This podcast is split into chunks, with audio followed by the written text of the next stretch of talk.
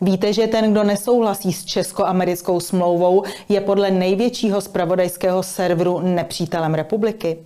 Víte, že pobyt amerických vojsk má podle americké vědecké studie negativní dopady na hostitelský stát a zvyšuje deviantní chování a kriminalitu? A víte, že jen zlomek trestných činů spáchaných americkými vojáky trestá hostitelská země? Ukážeme vám příklady z Itálie, Polska i Slovenska. Pojďme na to. Ministrině obrany Jana Černochová z ODS podepsala minulý týden ve Washingtonu dohodu mezi Českou republikou a Spojenými státy americkými o spolupráci v oblasti obrany. Poslechněte si. Tato smlouva je velmi důležitá pro naší vlastní obrany schopnost i pro další rozvíjení vztahu se spojenými státy americkými. Při setkání s americkým ministrem obrany ministrině Černochová řekla, že Spojené státy stály u zrodu naší moderní státnosti a že hodlá rozvíjet odkaz prezidenta Havla při budování robustního partnerství s USA ve všech oblastech obrany. No nevím, který odkaz prezidenta Havla měla ministrině obrany na mysli. Poslechněte si, jak Václav Havel hovořil o robustním partnerství s USA ve všech oblastech obrany v americkém kongresu. Václav Havel tehdy žádné americké vojáky v Evropě nechtěl a chtěl mír.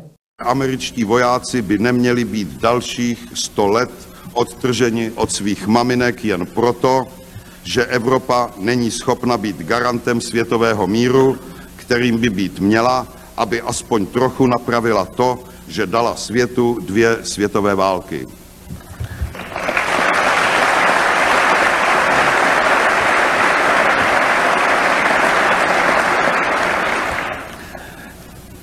Evropa se musí vzpamatovat dříve nebo později do své vlastní existence a sama rozhodnout, kolik a čích vojáků potřebuje k tomu, aby její vlastní bezpečnost a všechny širší vazby této její bezpečnosti vysílaly paprsky míru do celého světa.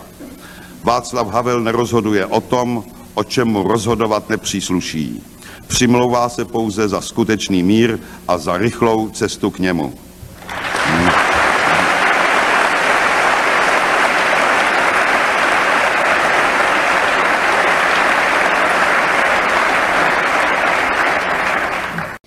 Ale pojďme zpět k česko-americké smlouvě o spolupráci v oblasti obrany.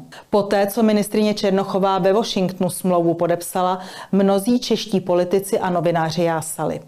Novinář Pavel Šafr z týdeníku Fórum, to je ten, který sponzoruje ODS, je prý moc rád, že se naše nová vláda chová v této životně důležité věci inteligentně a uvážlivě a usiluje o bezpečnost naší země.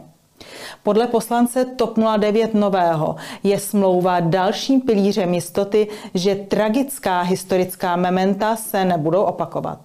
Senátor Tomáš Černín se na svém twitterovém účtu radoval, že smlouva je zásadní akt, který posiluje bezpečnost republiky.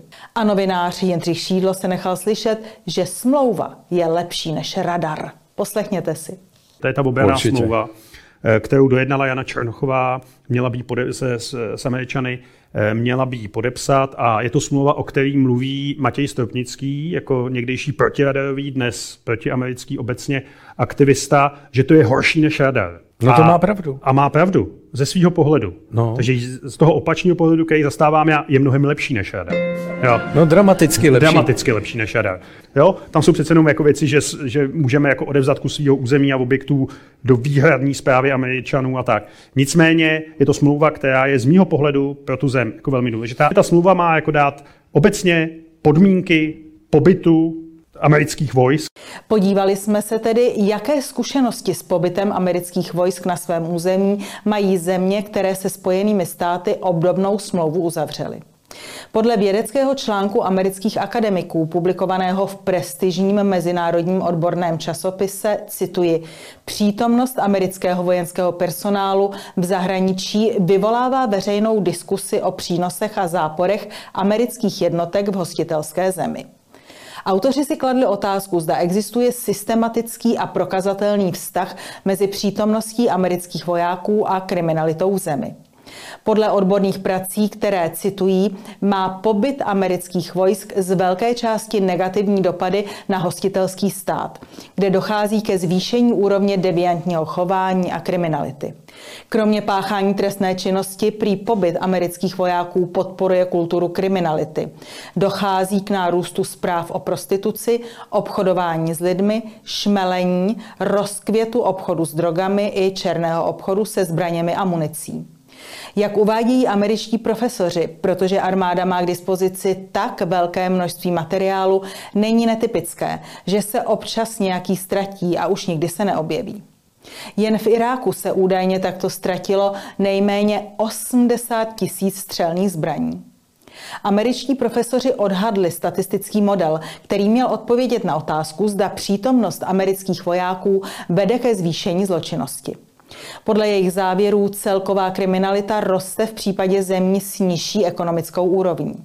V Evropě je pak pobyt amerických vojsk prokazatelně spojen s nárůstem krádeží. Mimochodem jsou známé statistiky o znásilnění ženách sovětskými vojáky Rudé armády na konci druhé světové války. Podle nových německých odhadů došlo při poražce Německa zhruba ke 190 tisícům znásilnění americkými vojáky, což je 14-násobně víc, než uváděly starší statistiky. Ale pojďme zpět k současným pobytům vojsk v zemích, které mají se spojenými státy uzavřenou smlouvu o obrané spolupráci. Článek Američané v Itálii s povolením zabíjet schrnuje případy zločinů amerických vojáků na italských občanech, které díky italsko-americké obrané dohodě unikly spravedlnosti. Loni v srpnu například zabila opilá 20-letá americká vojačka 15-letého chlapce. Navzdory snaze chlapcovi rodiny se zatím nepodařilo dosáhnout toho, aby vojačka stanula před italským soudem. I nadále se tak může pohybovat v rámci americké základny v Itálii a běžně pokračovat v práci. V roce 2004 byl začčen americký výsadkář pobývající v Itálii, který spoutal, byl a znásilnil 27-letou mladou ženu. V Itálii byl sice souzen, ale soud uvedl jako polehčující okolnost, že se jednalo o vojáka, který se nedávno vrátil z Iráku. Po šesti měsících vězení v Itálii byl americký voják převezen do americké věznice v Německu a po dvou letech byl propuštěn na svobodu. V dalším případě italské ministerstvo spravedlnosti ustoupilo americké žádosti a zřeklo se stíhání dvou amerických vojáků, kteří uspořádali nelegální automobilové závody přímo v ulicích města a zranili přitom skupinu chodců. Stejně postupovaly italské úřady v případě tří amerických vojáků, kteří srazili chodce a ujeli bez poskytnutí pomoci. Italská justice se podle italské investigativní studie během roku a půl vzdala svých pravomocí nad 91 případy ze 113 činů amerických vojáků na italském území. Itálie ovšem není jedinou zemí s podobnými zkušenostmi. V roce 2018 byli vyšetřováni tři američtí vojáci, kteří v Polsku v noci přepadli dům místního zubaře a zbyli jeho a jeho dva syny. Vojáci zůstali během vyšetřování ve službě. Před dvěma lety opilý 22-letý americký voják napadl a vážně zranil tři policisty v Gdaňsku. Polské úřady oznámily, že podle polsko-americké smlouvy bude útok vyšetřovat americká strana. Podobně postupovala polská prokuratura i loni v létě, když americký voják nejprve vulgárně obtěžoval polský manželský pár v kavárně v Lodži, sexuálně napadl mladou ženu a následně zbyl jejího manžela, který ji bránil. Muž musel podstoupit dvě komplikované operace čelisti a plastickou operaci.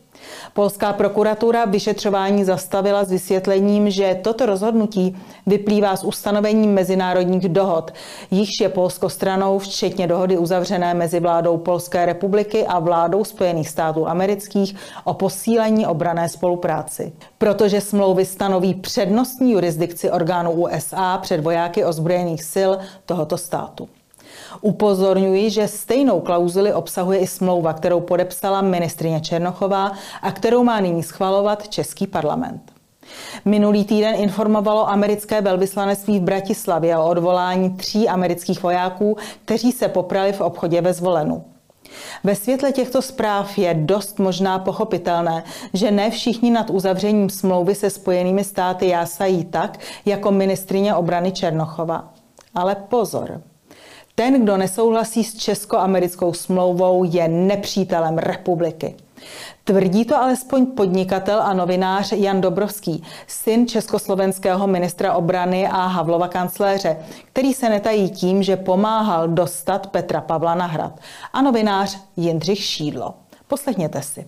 Teď to projde. Projde to jak sněmovnou, ano, tak projde. senátem a Petr Pavel to podepíše a zasalutuje u toho. Jo. Čeho se obávám trochu a co může být jako uh, fakt vážnější než tohle naše vtipkování je to, podívej se, co to udělalo na Slovensku.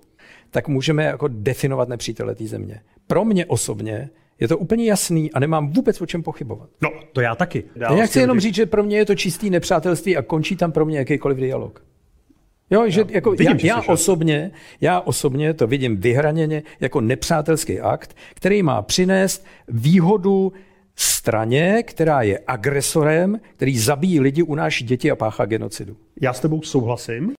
Maska svobody, demokracie a plurality názorů definitivně spadla. V roce 2023 pod vládou pěti koalice v čele s ODS. Vše zabaleno do odkazu Václava Havla, který ovšem nechtěl v Evropě americké vojáky a přál si mír.